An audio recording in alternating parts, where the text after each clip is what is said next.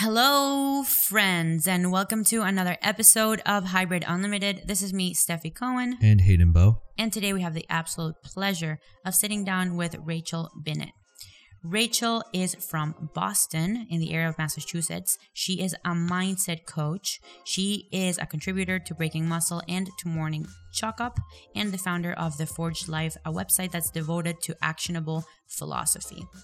Today, we talk about mindset specifically, the challenges of being an elite competitor, the importance of spending time, devoting time to developing your mindset, your strength, mental fortitude, callousing your mind, um, how to deal with self doubt, with fear, how to. Focus on being process oriented, which is a common theme uh, that you hear a lot from professionals in that space. But she had her own uh, take on that, which, that I thought was very interesting. and journaling, how to journal, the benefits of journaling. How to overcome the inability to journal. We were talking about how I probably have 10 notebooks where I filled up the first three pages, uh, super gung ho that I was going to do it for the rest of my life, and then just abandoned it. So if you're one of those people, which you probably are, I know you, I know our listener, You know who you are. you know who you are. And you can You do better non- with your journaling. you non journaling person. Yeah, so this can definitely help you with that. Okay. Um, super interesting podcast. I mean, anything that's related to mindset, I always find absolutely fascinating. Um, I think, you know, everybody should spend some time working on their mind, on their brain. Because let's get it straight, we're all a little bit fucked up. Hey, and your brain's going to last a lot longer than your body. Yeah, ho- hopefully. Well, yeah, hopefully. Unless you lose your mind. Don't do that. Okay.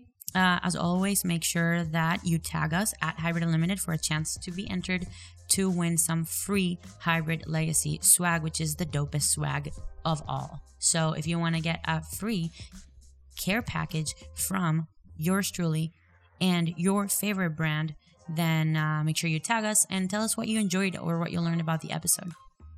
This episode is brought to you by Stay Classy Meats. Stay Classy Meats curates quality, specialty meat from small batch ranchers and processors across the Northern Rockies. Check them out at stayclassymeats.com and use code HYBRID in all caps to get 10% off.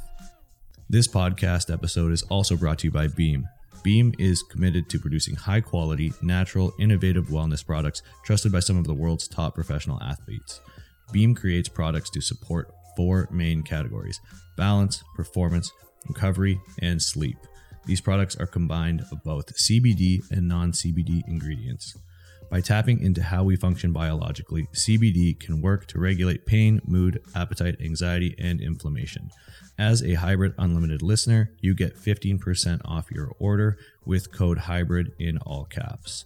So check them out. That's Beam and use code HYBRID in all caps for 15% off. That's it. Enjoy another episode of Hybrid Unlimited. Um, okay, it's gonna be probably a little bit different of a podcast than than uh, you're used to because the main goal is to have a silly goose time in this podcast. We also want to cover some important topics, obviously, but in the end of the day, I'm more interested in you as a person than anything else. Cool. So um, we don't know much about you, and I actually like that because this will make for an interesting conversation since we'll get to know each other during the podcast.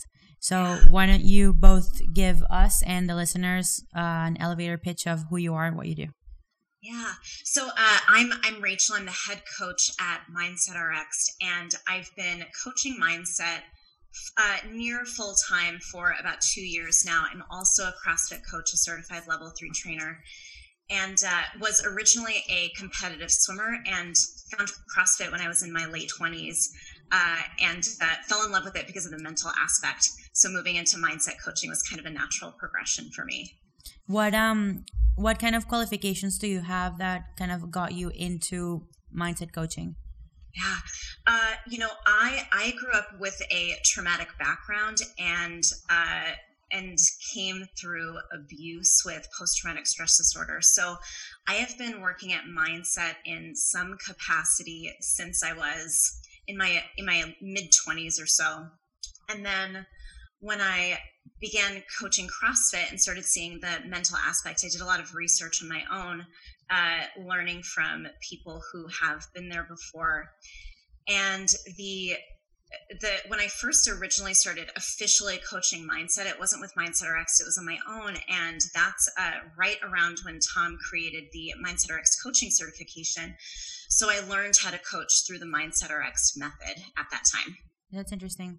What um yeah. what exactly about CrossFit or the mindset for CrossFit did you think was important to address, or what do you guys focus on? You know, I I think that in CrossFit, it's really easy to note where people are self sabotaging. There's so there's so many avenues for where that happens in a training environment. People, you know, do it with their nutrition. They do it when they, you know, miss workouts that address their weaknesses. Uh, they do it when they uh, refuse to be coachable, and connecting with athletes and allowing them to see the benefits of diving into that mental side is how they get the physical results that they showed up to the gym for in the first place. Yeah, I, I think, I mean, I, I've always said it. I've been a competitive athlete my entire life, pretty much. And I acknowledge and I know how important mindset is. It's like a huge percentage, a huge part of the battle of day to day training and even of competition is being in control of your mind, right? Like having a positive attitude, um, you know, mental strength, callousing your mind, all these things. And it's interesting to me that like, uh, and I, and I've talked about this on the podcast about how most, if not all, elite athletes will tell you, yeah, you know, 90% of my 90% of my sport is mental. And then you ask them, okay, like what percent of the time do you spend working on that? They always say zero. And you know what's interesting? I, I, can't, I can't remember who it was, but we had somebody on the podcast and we asked that question and you and you posed that common response to them. And they said, Oh well, I just don't think I think I have a good handle on it. I don't think it's something that I need to work on.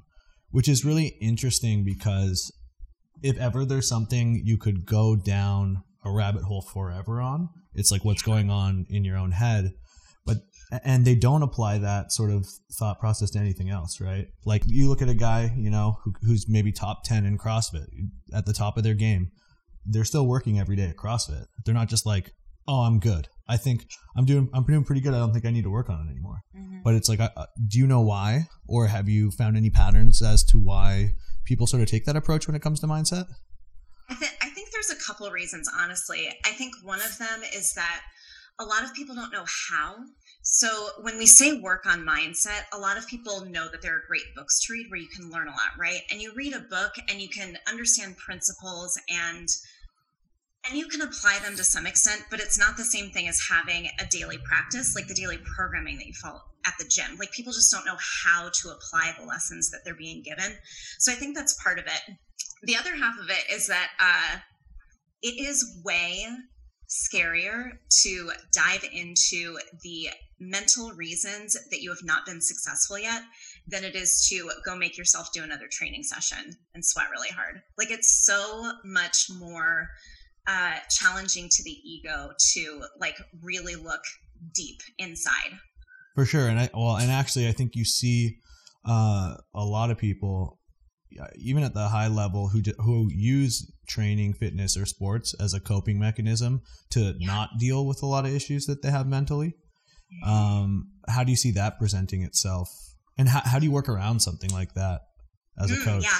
Uh, so you're asking, you know, people who uh, like compensate for um, what what we would call. Uh, so we we kind of put mindset on the same continuum that we put fitness. It's mental sickness, mental wellness, and mental fitness. So we kind of call this like the elite athlete side, the way that we would with physical training. And in the middle is where everybody stops.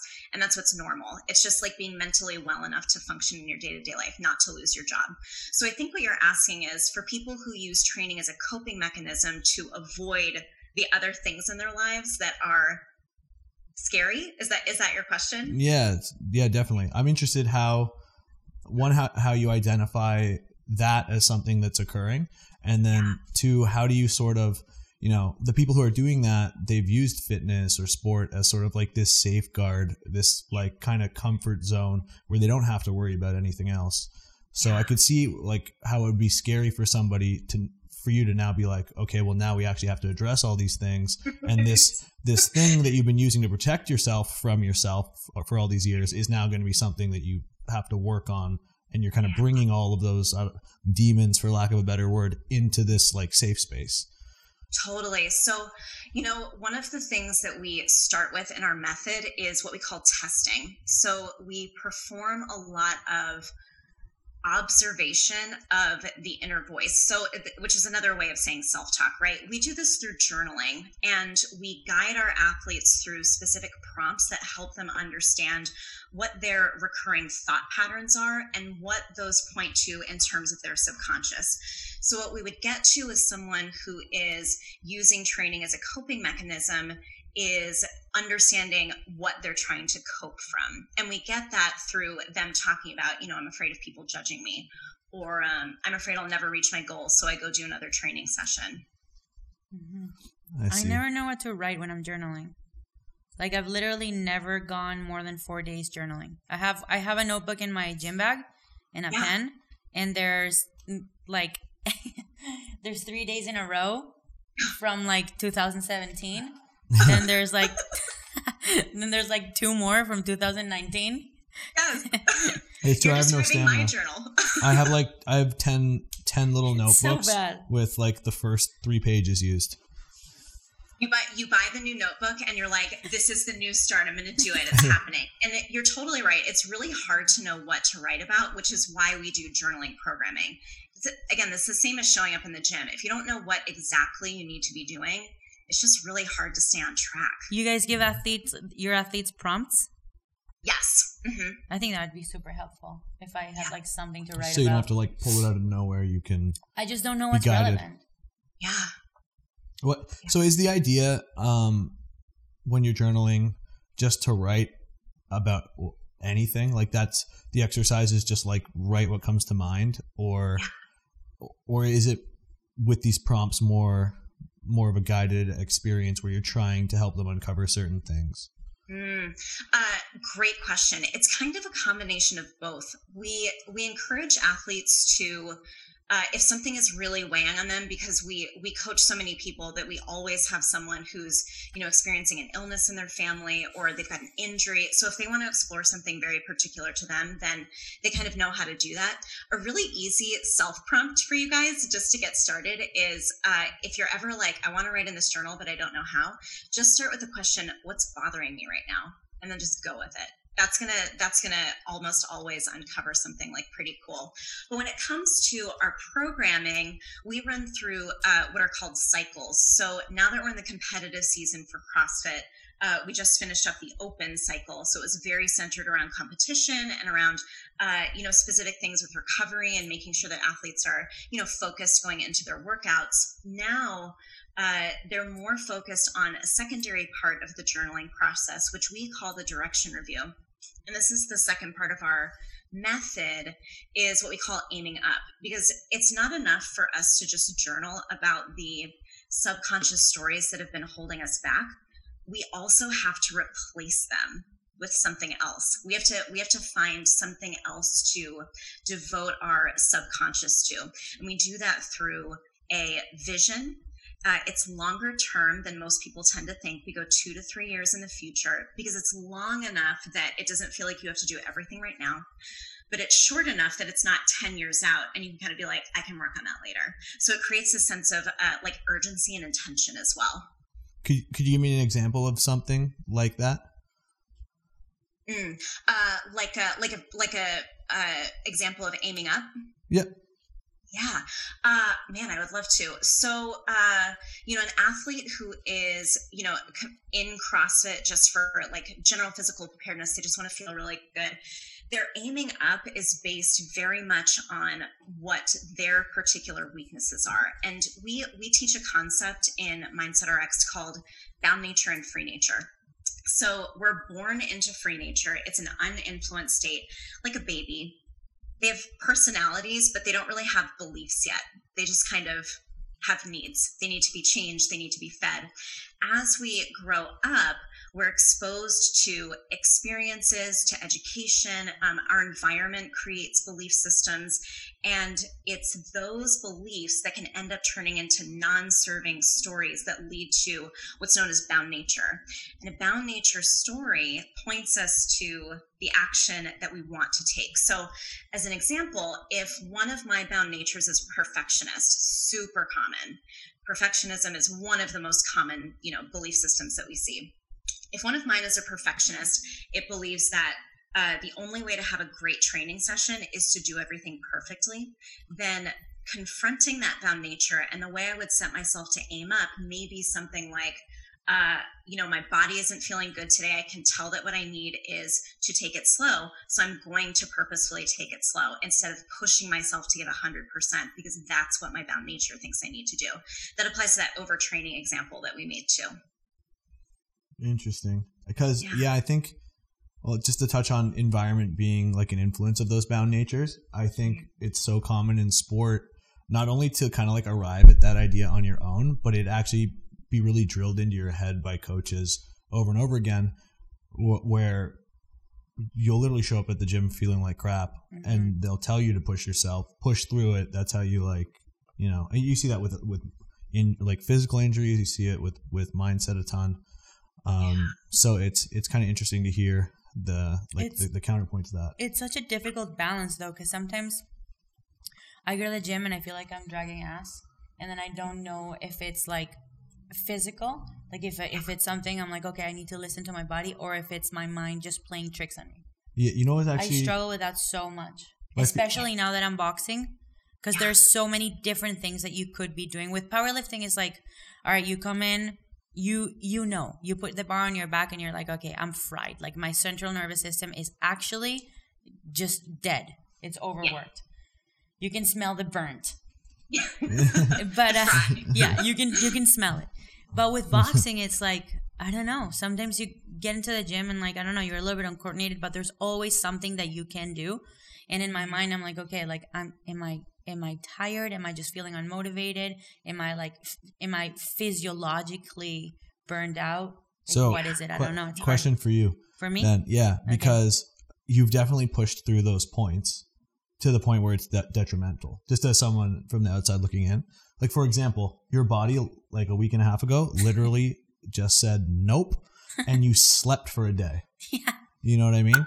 Because you continually pushed through that, and you were it mm. was physiologically yeah. exhausted. Yeah. You know what I mean? So looking back now, do you, are there warning signs that you can now be like, if that starts happening again, you can be like, oh, maybe I dial it back a bit today, and you know, today's like an RPE seven level of training or something like that. Telling it, such good mindset coaching there. Wow, exactly right, dude. You're hired. um, that's it. That's it, and that's part of the benefit of journaling too. Is then you have that written record of you know, how was I feeling a few days before? Was there a trigger that led to that sense of demotivation or is this my body? We do so much observation that eventually we're able to tell the difference and yeah it's it's, it's, it's cool. a process. Yeah. so i feel like the the journaling then becomes not only sort of like a therapeutic exercise but also becomes data that you can draw on. So in those scenarios you can you know if you were journaling every day maybe you notice a pattern. Oh, oh i woke up today and i felt groggy or i felt however you know yeah. it's the same with sort of like a, a like any sort of tracking uh, method. Like remember HRT for training, or not HRT? Mm-hmm. Sorry, that's hormone replacement therapy. uh, uh, HRV. H- HRV, uh, heart rate variability for training the app. They do something similar where it's not technically journaling, but it sort of hits a lot of those data points, and I found it helpful when I used it for a little while there. Yeah, is it like like a physical check-in and mental check-in, emotional check-in kind of thing? Yeah, and also just it kind of uh it kind of addresses all of the things that most people would probably, you know, have as sort of obstacles in their in their day or in their overall progress. So things like, you know, how many hours of sleep did I get today? And there's a little slider. Did I drink alcohol last night? Like mm-hmm. all of the sort of just little things that would more on the physical side, but could maybe help you draw on why you're feeling a certain way mentally. Yeah, I mean the cool the cool thing about that app is that it combines the physiological with the mental. So it asks you a lot of questions about sleep, stress, alcohol, food, etc. And then it also has the data from your heart rate variability, which like gives you a little bit of insight of the state of your nervous system. Yeah. What, what, what was interesting that I found about uh, using that in particular was that I sort of actually found all the benefit of it coming from the more journaling type things. Like I didn't really care what my actual HRV score was. hmm You know, You care a little bit. huh? You care a little bit. The competitiveness of me cares. Like I always want a better score. It's like have you seen Jerry Seinfeld's bit where he's like, whenever you get an eye test or something, it's like you just really want to kill it. Yeah. You're like trying so hard to see, but it's not really something you can control. Yeah. That's Yeah, how I, that's how I felt, I felt with the, H, the HRV score. Um, but I Yo, this guy would ask me, "What's your HRV today?" Who And- won? And I'd be like, "You first. And he'd be like 86 and I'm like, "Yeah, mine was 87." Loser. oh man, no, yeah, but it, it, it is cool to see. Do you see something in um? Because since you deal, do you deal mostly with CrossFit athletes? Uh, mostly with functional fitness athletes. Yeah, we do have a few uh, Olympic weightlifters. We've had powerlifters and MMA fighters, uh, but but mostly crossover with the functional fitness space. What's um tell me what the process is like like when someone when someone walks in. Let's say let's say I'm I signed up. Yeah. What's the process like?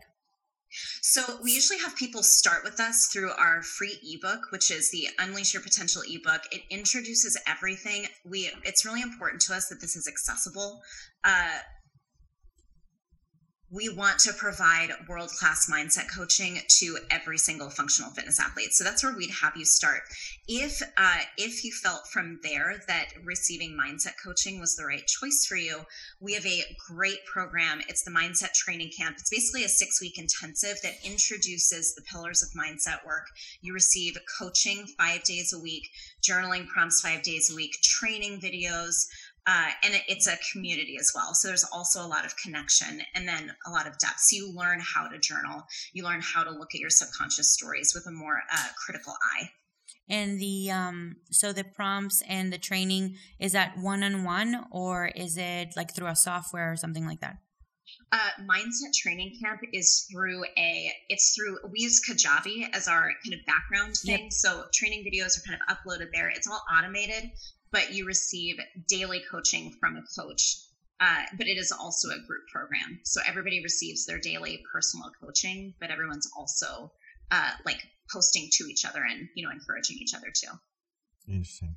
So Yeah. what what I find uh, interesting, or what I see like something that could be an obstacle for myself, uh, is wh- whenever I well, and we deal with people with, in nutrition and training, so getting people to buy in is obviously an obstacle that we uh, you know run into often. And we've always sort of been uh, of the mindset of making like the smallest change that uh, you know least impacts your life that elicits a positive response. yes So when I hear uh like you from the get go, you're kind of get coached to do like everyday journaling. It's to me sounds like a like an obstacle where it's very easy to one just be overwhelmed, or two um you miss a day on like day three and you're like you just end up scrapping the whole thing. Do you guys run into? I'm so glad you brought that up. You just described all or nothing thinking, which is another big thing that we see in CrossFit. It's Right. like, and nutrition is a perfect example of it. I know that you have athletes who do this. They have like one off meal and they're like, fuck it. yeah, Might as well be the whole day or the whole weekend or the whole week. And so having the coach there to kind of walk someone through, like, I missed a day of journaling, I'm failing, and having them there to be like, progress over perfection. Missing a day doesn't mean that you failed the course. It just means that you missed a day. It doesn't mean anything. Not everything means something. Uh, is is incredibly helpful. But again, you're not wrong. The intensive is called an intensive for a reason. It's a camp. Right. Like people are there to make significant progress over the course of six weeks. So it's not the right fit for everyone. Which is why we offer that free ebook. You can go through it at your own pace. We have a lot of free training videos. Uh, we, we provide a ton of uh, a ton of free content. I think that's a good uh, weed out process. Also, it's like Yeah. you know. Yeah. Uh, Yeah. you sort of have to prove to yourself that you're willing to take the time to make the change by actually reading this free ebook and then you know if you don't you know have the sort of discipline or time to do that Oh, then it doesn't make sense to pay for, for Yeah, a service so. Yeah, yeah. The intensive is it is so effective and beautifully done. We're we're so proud of it, and it's going so well. But the uh, but the the what you mentioned before was minimum effective dose. We're mm. huge fans. Like some people will sit down and be like, okay, in order to journal right, I have to do it for 45 minutes to an hour a day and you know we the coaches are like we don't do that. Like that's terrible. Like please don't do that anymore. Uh, minimum effective dose for most people is somewhere around five minutes a day. You can see changes and see progress there. And that's the thing too is the journaling is only a part of it. We have to be able to apply everything to outside of the journaling practice because if we're only journaling about the problems in our training but we're not actually working excuse me to rewrite the story through action, then we're not going to get anywhere because mm-hmm. you can't fake your way to confidence. You can't say, "I'll definitely, you know, not uh, not mess up my nutrition this time." You have to actually prove it to yourself. Mm-hmm. So you have to mm-hmm. like do the thing that you know will build your confidence. Mm-hmm. Is that sort of another minimum effective dose sort of thing where you like? I imagine you must be coaching people at least at the beginning to kind of set themselves up for small wins to help build momentum and things like that. 100%. Yeah, 100%. Yeah, so what we teach um, very early on is our version of a gratitude practice, which is called an AMWAP. It's as many wins as possible. Super mm-hmm. simple way to do it is just to set a two minute timer and you write down as many wins as you have throughout the day. We like for it to be process based. So if you meet your water goal, if you meet your nutrition goals, uh, if you you know smiled that day because of something right? Whatever whatever makes you feel like you made progress that day and life is like good. Uh, that's like one way. And then we tie the direction review by setting intentions usually about three because that's very manageable for most people to have make like three promises to themselves each day or each week and then they have a setup for wins later in the day. I think that's so powerful because um, I don't know if you've read uh, Chasing Excellence by Ben Bergeron. Sure. But he has uh, there's a part in that book where he talks about why it's uh, sort of like a survival mechanism, why human beings focus on the negative so much. Um, you know, oh, yeah. he used the example I think of like a saber-toothed tiger, right? If you run into a saber-toothed tiger, it's very important for you to remember that that was a negative experience because if you do it again, you're going to try to avoid that experience, right? So yes. when you have literally your physiology working against you to like focus on the negative a lot, I think it's super easy to get caught up in that, and a lot of people do. So I think that's why, and I think people are coming around and realizing it now too, because everywhere I look now, there's like gratitude practices. You know, that's I mean, it's something they've done in yoga for a really long time, but I think it's like, you know, some people kind of thought it was kooky a few years ago, and it's yeah. moving more and more uh, mainstream, which I think is is cool. Mm-hmm. Yeah. Well, it's taking advantage of neuroplasticity. It literally rewires the brain to think more positively if you can just let yourself remember what went well that day and what you did. Yeah, and it's so easy to forget. And you yeah. see it like with social media too. It's also just teaching us and reinforcing those those sort of negative habits if you let it you can get yeah. a thousand positive comments and then someone says your physique looks like crap. And all of a sudden that's the only thing you can think about so. That's the only one you'll remember. Yeah. Mm. yeah totally. Yeah but yeah, once, i think once lawyer. Yeah but once you understand once you understand the just the the the biology of our thoughts and our beliefs and how, why they get formed that way i think it's a lot easier to let go of that. I can't remember like because I was struggling with that, and and maybe it was that book or another book that we read about about exactly this. Like this was like years ago, and I and I that was when I finally was able to let go of, of the emotions that I was attaching to the negative comments that were coming in my Instagram or YouTube, whatever. Yeah, it it's um it's interesting how empower empowering like a small realization like that can be because I, you went from literally caring so much that it would like ruin your day yeah. to not caring at all as if a switch was flipped. Mm-hmm. which yeah. is is cool. It just shows the power of the mind once you figure those things out. Yeah totally. And I, I think also just how important it is to make sure that you're that you're reminding yourself of the small wins of the day to day especially as a competitive athlete because we're so critical of ourselves that I mean I do this all the time that I only focus on the negatives of a session.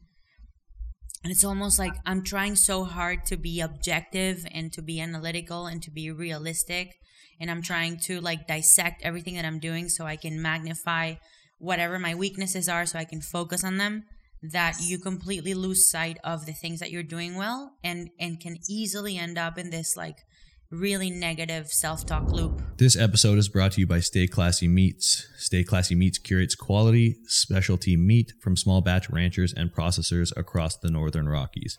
They are an athlete-focused meat company. Uh, always, never, ever, no hormones, no antibiotics. They source from ranchers who are for the animals to free range graze in low stress environments on nutrient rich regenerative grass. Montana is known for having very productive farmland and the nutrient rich grass consumed by the animals is passed on to us. They cater to athletes who require the best quality products to put in their bodies. Nutrition is the base of our existence. The better the quality of the inputs, the less stressed out our bodies will be, and the more efficient they will run. Quality, convenience, small batch. That's Stay Classy Meats. Check them out at stayclassymeats.com and use code HYBRID in all caps to get 10% off. This podcast episode is also brought to you by Beam.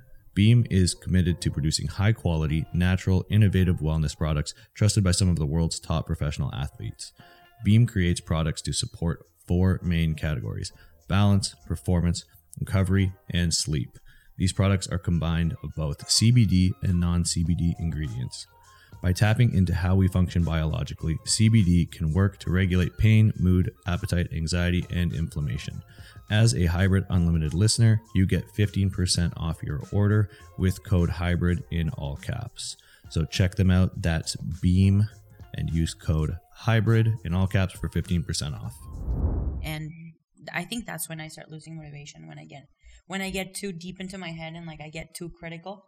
Yeah. Because it is important. It's a it's a very it's a balance. It's a very fine line because you have to be you have to be introspective and you have to like dissect your training and your work and be like all right like i'm not doing xyz right i need to double up on conditioning i need to practice more my hooks whatever it is right Uh-huh. but then i think you need to balance that out with like okay what are the things that i did right today okay i sho- Yeah. showed up to training on time i came with my bag prepared i had a positive attitude i didn't lash out on my trainer i Didn't lash out at me. yeah the worst Uh, Oh, you're so, you're so right. Like it is so important for us to be willing to confront our weaknesses, but we can't use that confrontation as a way of like beating ourselves over the head. mhm. yeah. yeah I totally, I totally get it. And I think actually in strength sports, and when I say strength sports, I mean strongman, CrossFit, Olympic weightlifting, powerlifting, all the sports that are objective and number based. It's super difficult because it's so easy to measure yourself against your best ever because your best ever is just a number. You know, so I've seen as a powerlifter myself and seeing you go through it, it's so it's challenging even though you know like i'll tell myself you know how you perform on the on the platform is uh, you know a product of readiness that's expressed based on your entire training cycle preparing you for that day you know? So to obviously compare that day where you're completely primed to a random day in the beginning of your training cycle ma- makes no sense but we all do it and it, we all know that we're doing it and it's so hard to remove yourself when you're when you're when you're in it you know you walk in you're like oh my best squat is 700 pounds and 500 felt heavy today you're like Yeah. i know exactly why but it still bothers me yeah you know Yeah. Well, we're, we're always looking for the story or the meaning behind what we're feeling, right? And that's that's again where that like sense of presence come from is knowing is knowing when it's the voice in our head that's questioning, am I training hard enough? Am I actually like not very good? Have I lost fitness is a really big one that we'll come across. The um yeah, the the numbers based it makes it so easy to focus on the results of every training session because so much is done in percentages, right? hmm Mhm. yeah it's tough it's what what would you recommend to someone like me who's gonna go get upset every training cycle for the first five weeks Okay. So what I recommend is a a method of focusing on the process, which is to define success not by how not by the specific numbers lifted or uh, the results um, maybe even not like this sh- this has to feel light in order for me to be making progress uh, but to define success through the process that you're undergoing. So a lot of like self coaching happens here, especially within the session. For example, if one of my athletes has a squat session and they tend to define success on like whether or not they, you know, execute all of those perfectly, it's no, like what's something that you're working on with your squat? Is it like making sure you're driving from the heels or coming up chest first? If you focus on that, you'll get better and if you focus on that, you also set yourself up to have those wins. So define success based on process, not on results. Interesting. You, you actually did a really good job with that in weightlifting, where you yeah. you cared about movement quality. So you would just you didn't care what the weight was. I remember you saying that for a long time. Uh, yeah. But you would then be upset if you didn't feel crisp or whatever. But uh, I think that's a better way. Yeah, I think it's a combination, right? Like, I think it's important to have like um, quantitative measurements and qualitative measurements, and then everything in between. Like how, like how was your mindset? Like what did you, you know, was your gym bag organized? Like all of those little things that that matter in the grand scheme of things. How yes. was your sleep? How how did you talk to your training partners? Like, did you get frustrated when you missed the lift? What did you change from last time were you able to like there's just so many other things that you can think about eh, when it comes to viewing your progress in different ways so many ways mm-hmm. so. being process oriented with is something that i hear repeated by almost all professionals in, in the competitive space yeah. um, and i i i think it's although hard to do it's sort of to me it, it feels like you're working backwards from an outcome in a way where you're like yeah. to get to this outcome this is the process that i need to go through so as long as i'm now each day coming in and chipping away at that day's part of the process mm-hmm. you yes. can't not you know have a positive outcome of some sort in the end going back to what you were saying about the all or all or nothing mentality we were actually i was actually just talking to a friend of mine yesterday about that she was saying that um because she struggles a lot with gaining weight she's very skinny and she feels really insecure about her body. And she's like man like i went four days eating 2800 calories like i was crushing it. And then uh, i got into an argument with my husband and you know i fell off the off the wagon and it's been three days i haven't hit my macros like i feel like a failure feel like i can never do anything wrong. That to me sounds so exhausting. Is this coming from I mean, I consider really this is not tooting my own horn. I mean, it kind of is, but whatever. um, I consider myself one of the most consistent people that I know, and and I also consider myself one of the laziest, most successful people that I know. And the only reason I say that is because like I don't beat myself up over not doing something when I'm supposed to do it because I'm able to look at the like the macro scale of just how many days, how many training days, days I'm gonna have to do in order to reach my goals, how many hours I'm gonna have to put in. So I don't sweat when I don't hit my macros or if I go over my macros or if I have an extra beer or if I skip training or if I don't give my if if I don't give 100% to a training session. Like that just sounds so exhausting and like people think that people think that what I do is hard. No, what they're doing is hard. Like that type of mentality sounds so exhausting, having to be 100% all the time. It's impossible. It's mm-hmm. impossible. Nobody can do that. Yes. Yeah, oh my gosh, you're 100% right. And that's the trap with all or nothing thinking, which is honestly just a symptom of perfectionism. It's just, it's just the thought that if I did this perfectly, then I'd have the results I want. If I don't do it perfectly, I will not get the results I want. And a lot of it is tied to is tied to linking the ability to be perfect or to do things perfectly with our self worth. So what it sounds like, Stefi, is that you're able to look at that macro view that like, okay, I missed a day, like it's not a big deal. I'll just get back on it tomorrow.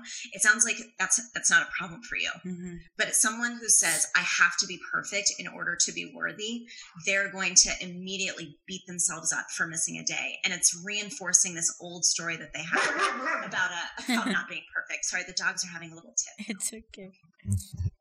Yeah, I think it's it's really important to detach your self-worth from from things that you can lose like your fitness. Like your your self worth needs to be tied to something that's more timeless. Yeah, well, you you see Your that- heart, you as a person. Yeah, Not not what you did for No, macros. That's exactly. ridiculous. exactly. for sure. But you even see it on, um, like just people tying their identity to what they do for a living or what they they you know Yeah. the sport, sport. that they do.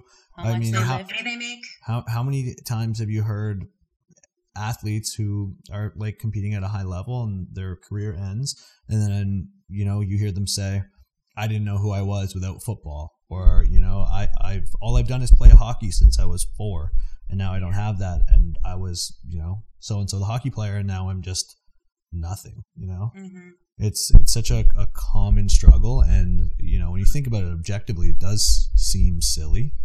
Yeah. but you also invest so much time and energy and so much of yourself into these things that it's hard to not you know have them intertwined like that. Ugh, you know, my my mom was a runner, and when her doctor told her that she couldn't run anymore, long story, she could have run, but whatever. Um, when her doctor told her couldn't run anymore, she cried for days about it. It was such a big part of her identity, and transitioning from competitive or elite level sports and and retiring is a whole like it's a whole journey that people have to go through like it's it's exactly the question you asked right who am i without football right Oh my I gosh, do. I'm Yeah. gonna need so yeah much finding therapy. that is like a really interesting thing I- I'm gonna need so much therapy when I retire. I already know it. well to your credit you've Yeah, been really covered, don't worry about it you've been good at just as long as you get to be competitive at like what is just an inherent trait of yours is being is being competitive Yeah, So it's like you can always find that. It doesn't have to be something physical. You you know yeah, you, you'll maybe become a chess grandmaster. You know yeah. I always have to have something that I'm like trying to, I guess, be the you best always, at. yeah. You always need something to work uh, to To work, work on, towards that yeah. that you know where you can see progress and Also, hold on. But going back to our conversation about perfectionism and like people getting frustrated if they miss a day or whatever, I think a lot of it also has to do with. I think social media doesn't help in that sense because man, I've I've had the privilege of meeting some pretty badass athletes, and what I- I'm most interested in, besides their training methods, is their their mental game. Like, how do they deal with with daily failures? How do they deal with like losses? How do they deal with setbacks? How do they deal with injuries? Because man, like anybody can go to the gym and beat themselves up. Like if you're an athlete, you can go in and you can endure some pain. that's a prerequisite to competitive sports. Right. Like that's the lower like the lower barrier of entry is being able to like go into the gym and like push your body. But that's like that's the easy part. Yes It's like what goes on between your two ears when like when you experience failures and setbacks. That's what I'm the most interested in. And it's like every single one of those athletes that I've met and I've been able to ask that question, they all like they all have their struggles.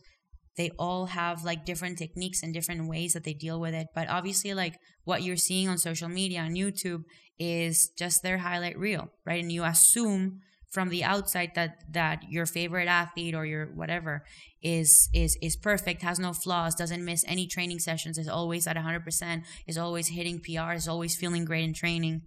And it just isn't the case. I love so recently i posted something on my instagram about like how do you kind of like separate being a realist from being a pessimist like how can you like say all right realistically like i'm not good at this and how do you not sound pessimistic when you say that for yourself right? And what you do with hard training sessions? And i loved fernando's response. Did you read it? Yeah, I can't remember. you can't remember? Hold on i'm gonna pull it up because it was great. For context, Fernando is uh, on the Brazilian national team in Olympic weightlifting, and he, Ah, he's yes. going to uh, his third Olympics uh, in Tokyo this year. Sweet So I think he's got a great man a great mindset. so so fernando's been doing olympic weightlifting for like what 16 years Tw- 20, I think. 20 Coming up years? on 20. Olympic weightlifting is the most monotonous, painful sport that exists. Like Yeah. it doesn't get any more boring and painful than that. Seriously. Like bingo yeah Jesus, you're just snatching and clean and jerking every single day, twice a day. And this guy you're telling me he's gone through 3 Olympics. Going on to the fourth, man, just like the level of focus and just commitment, determination that this person has to have to just keep going is unfathomable for me because I did I did weightlifting for 4 years and honestly like I don't I don't know if I could have done it for much longer. Like the idea of doing it for 20 years mm-hmm. like that's insane. So okay, this is this is um 10 12 to 22. So my okay, this is what my post read. And all of a sudden, it hit me the reality that I'm 29 and at the bottom of the pit of a new sport that I may or may not succeed in. That I might never lift heavier than my heaviest lift. That there will be people around me who aren't in it for the right reasons. That there's a possibility of coming short of my goals. I don't know if it's an age thing, but I've never doubted myself this much. It's a constant tug of war in my brain that gets deafening sometimes. So, how do you guys separate being realistic from being negative when you assess the likelihood of succeeding at something? And Fernando said, When you're good, you train. When you're sad, you train. When you're feeling bad, you train. When you're happy, you train. Keep pushing every day like you do. We all have bad days, good days. Let's just keep moving forward. So it's it's just so true because like think when you don't give yourself the option to not do something when you that's when a habit truly becomes automated. Yeah. That's that's where you build consistency where where it doesn't matter what your emotions and your feelings and your brain is telling you yeah. You just keep showing up no matter what. Great greatness requires consistency. It 100% does. The um the idea of being uh, having that like no excuses mentality has a lot of application to pretty much everything we've talked about nutrition uh, uh, training elite level competition your job is to get it done exactly. just to get it done. And with mindset training, we help understand why it's not getting done. Like what's the what's the thing that's getting in the way of what you need to be doing? Because everybody knows what they need to be doing. Mm-hmm. Yeah. Yeah. Yeah. Yeah. I think it's that, great. and I think that it's it's tough because you have to find that balance. Like, yeah, you need to come in every day and push, but then you also have to do what we were talking about at the beginning of the podcast, whereas you, you have to find that middle ground of like how hard do I push today, right? It's yeah. the it's the the showing up part that's important to build the habits and, and all that stuff.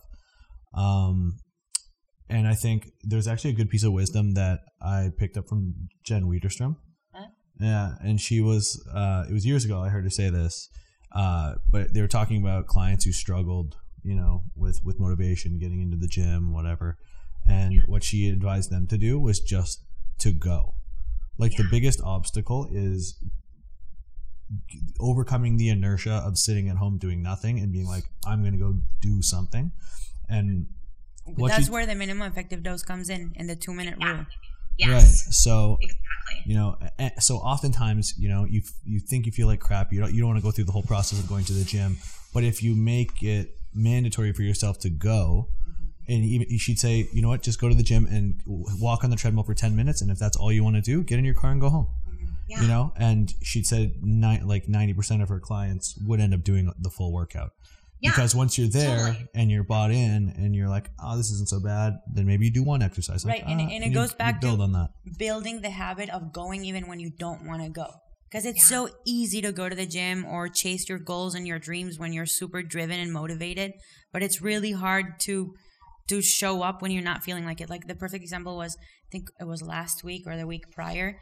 Um, it wasn't one of my double day training sessions where I had sparring at night. Uh-huh. And it was like 3 p.m. I spar at 6:30, and I was feeling so tired. Like I knew deep inside that I wasn't gonna be able to. It wasn't gonna be my best sparring session. Yeah. So I had this conversation with myself. I'm like, I think I'm just gonna cancel my spar yeah yeah i'm just gonna cancel it because what's the point? What's the point on going there? I'm not gonna like you know i'm gonna be all slow and like tired and what's the point on doing anything if i'm not gonna be the best that day? Like there's no point. point and then i was like you know what?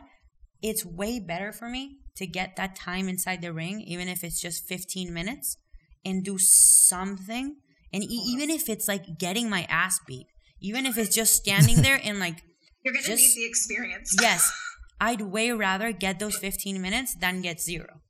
So I went, and yeah, it wasn't the best sparring of my life, but I got 15 minutes of training in, you know, and and and I did something, and then I felt good because I showed up even when I didn't want to, you know.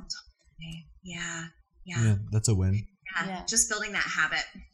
I have um I have a question for you like in terms of advice. I'm curious to see like what you would recommend from a professional standpoint. So one of the things that in and I'm alluding to the that post that I just read, one of the things that I struggle with the most is just like I guess self-doubt. And obviously like it has to do with I am in the public eye, so there are going to be a lot of people who doubt what I'm doing and who criticize how I'm doing it and how I look and what I'm able to accomplish.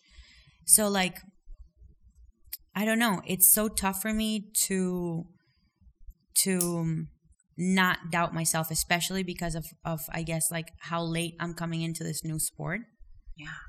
So it's like how do I how do and and it's not a matter of eliminating doubt because I think having some doubt is is useful same as like fear, right? Like you can use fear to your advantage pain to your advantage, doubt to your advantage. But like, what's a good strategy for me when I'm having those days where I'm just like highly doubting myself and my ability to to do something with within the sport? Yeah, uh, man, I love this question. I think that it applies to a lot of people just just working out too.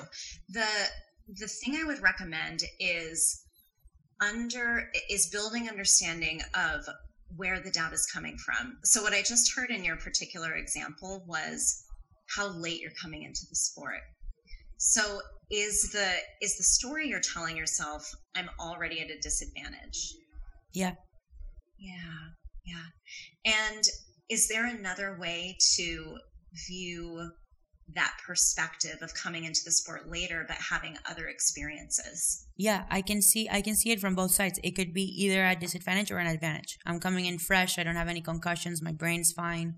I've i have a lifetime of like strength and athleticism that i've built. It's not like i'm just getting out of my couch and like trying to fight. Um but then it's like you're not starting from zero. Right. It's not from zero but it's the um it's the ring experience what scares me the most. It's like i feel like i can rack up the hours you know and, and develop my skills to yeah. be up to par with anybody but but i don't get those hours of experience unless i get those hours of experience.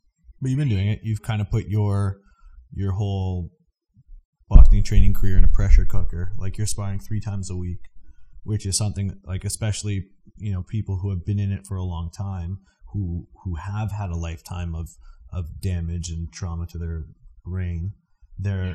they're dialing that way back yeah so that's ground you can absolutely close because they're just trying not to get hit at mm-hmm. a certain point in their career you know and that you have the privilege of being able to walk in with a fully developed brain you weren't getting punched in the head when you were you know 10 years old you know and and now you can you can take a bit of a beating and build up those hours. Mm-hmm. So I think that that's that's a pretty cool advantage to have right now. Mm-hmm. Yeah, I think I think too.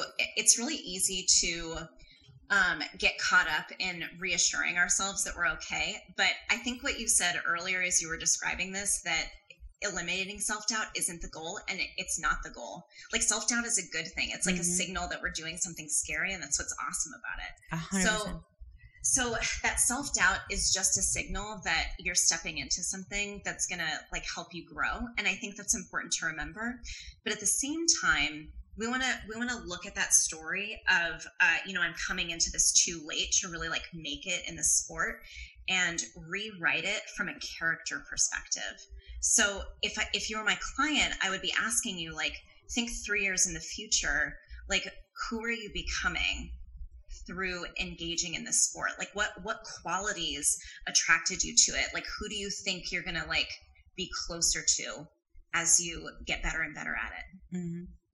yeah i like that yeah right? you have any ideas like who is always in your control you choose it and you base your process of improvement on building those qualities of character it's always in your control and always accessible mm-hmm. it's not about the result it's about like you becoming this person that excites you mm-hmm. That's so interesting. My dad actually said something similar when I was growing up. He he was trying to, I guess, instill the what he felt were the correct reasons to work out and train. Yeah. And he would always say like don't don't think about like training to look better. Think about training training to build a body that can accomplish whatever the task is that you're looking to accomplish and yeah. then the the way that you'll look is a byproduct of that. Mhm. People who can do certain things look a certain way. You know what I mean? But it's not that not the the, the goal or the end all be all. Mhm. Yeah, you it's can't healthy. really like shop for your body, Right. right? Like click out the little like I'd like bigger deltoids, please. I know. like you can like to some extent a little bit, but it's not a it's not a boop boop. Yeah, it's Next not it's not like on the video Like, game where you can it. just move It's, everything it's to gotta have a max little bit more. in the character creation. Oh, I don't want to take too much of your time, and we're coming up on an hour. Um, so before I leave you, where can people find you, and how can people get involved with Mindset RX? Uh, people can find us on Instagram at MindsetRx, so M I N D S E T R X D. And that's where you can find the Unleash Your Potential ebook, which is the easiest way to start getting involved with us. You can subscribe to our email newsletter that way, learn more about the programs that we offer, both for athletes and for coaches. And uh, we have a website too, but Instagram is like easier for everybody. Awesome. Awesome. Yeah, Awesome, thanks so much for your time. Thank you so much. We appreciate Thank you, you so being much. on. it was uh, so great getting to chat with you guys. Thank you. likewise, if you're ever in Miami, please come visit us. Oh, please. Oh my God, I would love it. Awesome, Rachel. Thank you so much. Bye now. Bye, love.